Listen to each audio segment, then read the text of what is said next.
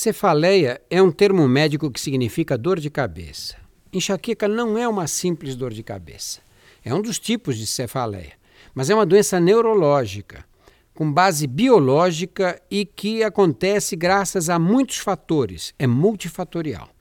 O cérebro do portador de enxaqueca recebeu uma herança genética que condiciona, sob determinados estímulos, a descarga de um neurotransmissor responsável pela liberação de substâncias inflamatórias que causam a dor.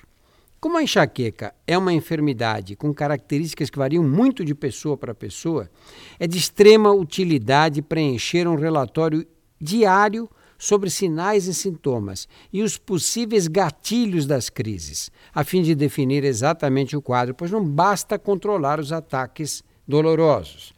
Mede, merece atenção especial a enxaqueca como um todo.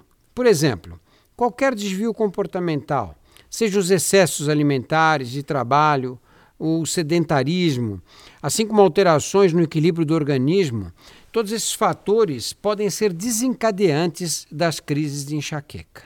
Do mesmo modo, pessoas com enxaqueca que têm aura, quer dizer, que enxergam antes das crises aqueles pontos brilhantes ou aquelas linhas em zigue-zague, correm risco maior de apresentar derrames e isquemias cerebrais. Risco que aumenta consideravelmente nas mulheres fumantes e que tomam pílula anticoncepcional.